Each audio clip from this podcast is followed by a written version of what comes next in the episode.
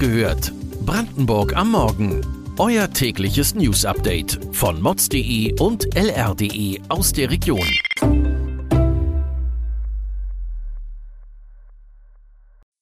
Guten Morgen an diesem 4. November. PCK schwebt auf wackeligen Beinen im neuen Jahr. Radwegeausbau floppt in Brandenburg. Achtung bei der Pilzsuche. Das und mehr erfahrt ihr heute bei Wach gehört, Brandenburgs Morgen-Podcast von mods.de und lr.de. Brandenburg und ganz Ostdeutschland sind abhängig von der PCK-Raffinerie in Schwedt. Viele wissen es bereits, in weniger als zwei Monaten tritt das Ölembargo gegen Russland in Kraft.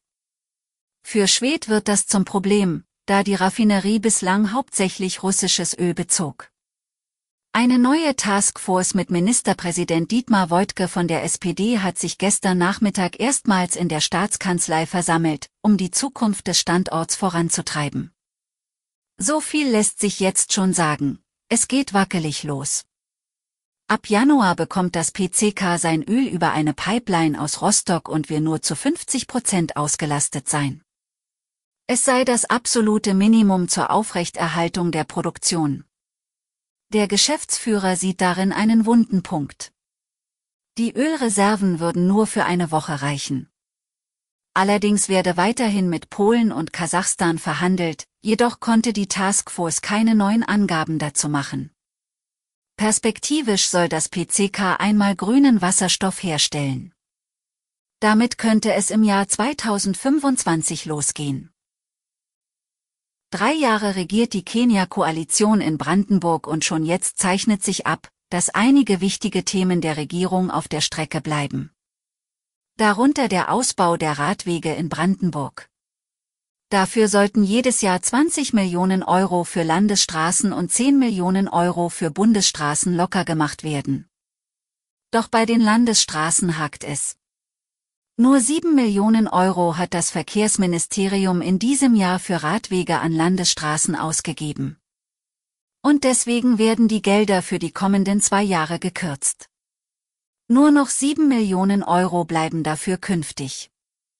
Hinzu müssen steigende Preise kalkuliert werden, so dass faktisch am Ende noch weniger gebaut wird.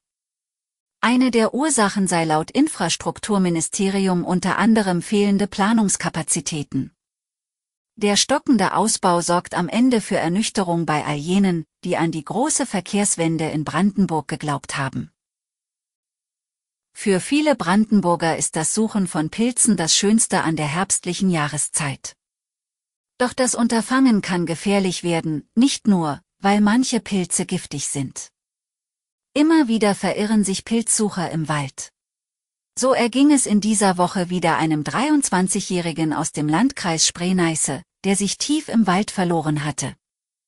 Kurzum ergriff der junge Mann die Initiative und meldete sich selbst als vermisst bei der Polizei.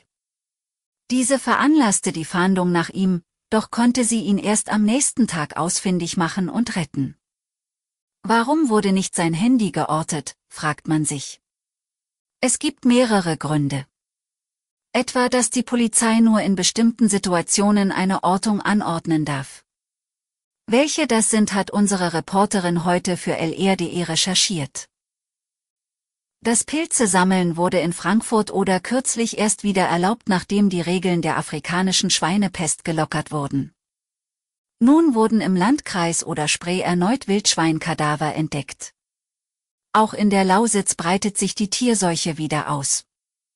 Das bestätigte die stellvertretende Amtstierärztin im Landkreis Spree-Neiße. Ein Jäger aus Rheinland-Pfalz hat sich nun eingeschaltet. Die Zäune zur Abwehr würden nur wenig bringen, da die Seuche von Menschen und Autos weitergetragen werde. Zudem sei die Wildschweinpopulation zu hoch, warnt der Jäger. Er hatte selbst 2009 in Rheinland-Pfalz mit der klassischen Schweinepest zu kämpfen. In den vergangenen zwei Jahren sind im späten Herbst und Winter viele Veranstaltungen wegen Corona ins Wasser gefallen. In diesem November scheint es anders auszusehen. Fans des Indie-Pops freuen sich bestimmt schon auf das Konzert der Band von wegen Lisbeth heute Abend in Berlin. Auf ihrem neuen Album kommt sogar die Stadt Fürstenwalde aus Oder-Spree vor. Auch haben die Musiker dem Tesla-Chef Elon Musk ein Lied gewidmet. Der Milliardär soll in Berlin nicht ins Berghain gekommen sein. Der Nachtclub ist bekannt für seine harte Türpolitik. Die Band hat den Vorfall musikalisch besungen. Leider ist das Konzert in der Columbia-Halle komplett ausverkauft. Allerdings wissen eingefleischte Konzertgänger, dass häufig einige ihre Karten doch noch loswerden wollen und meistens vor den Eingängen damit stehen. Ein Versuch ist es vielleicht wert. Weitere Details und Hintergründe zu den heutigen Nachrichten lest ihr auf mods.de und lr.de. Am Montag hört ihr wieder die nächste Folge Wach gehört, Brandenburg am Morgen. Wir wünschen euch einen guten Start ins Wochenende.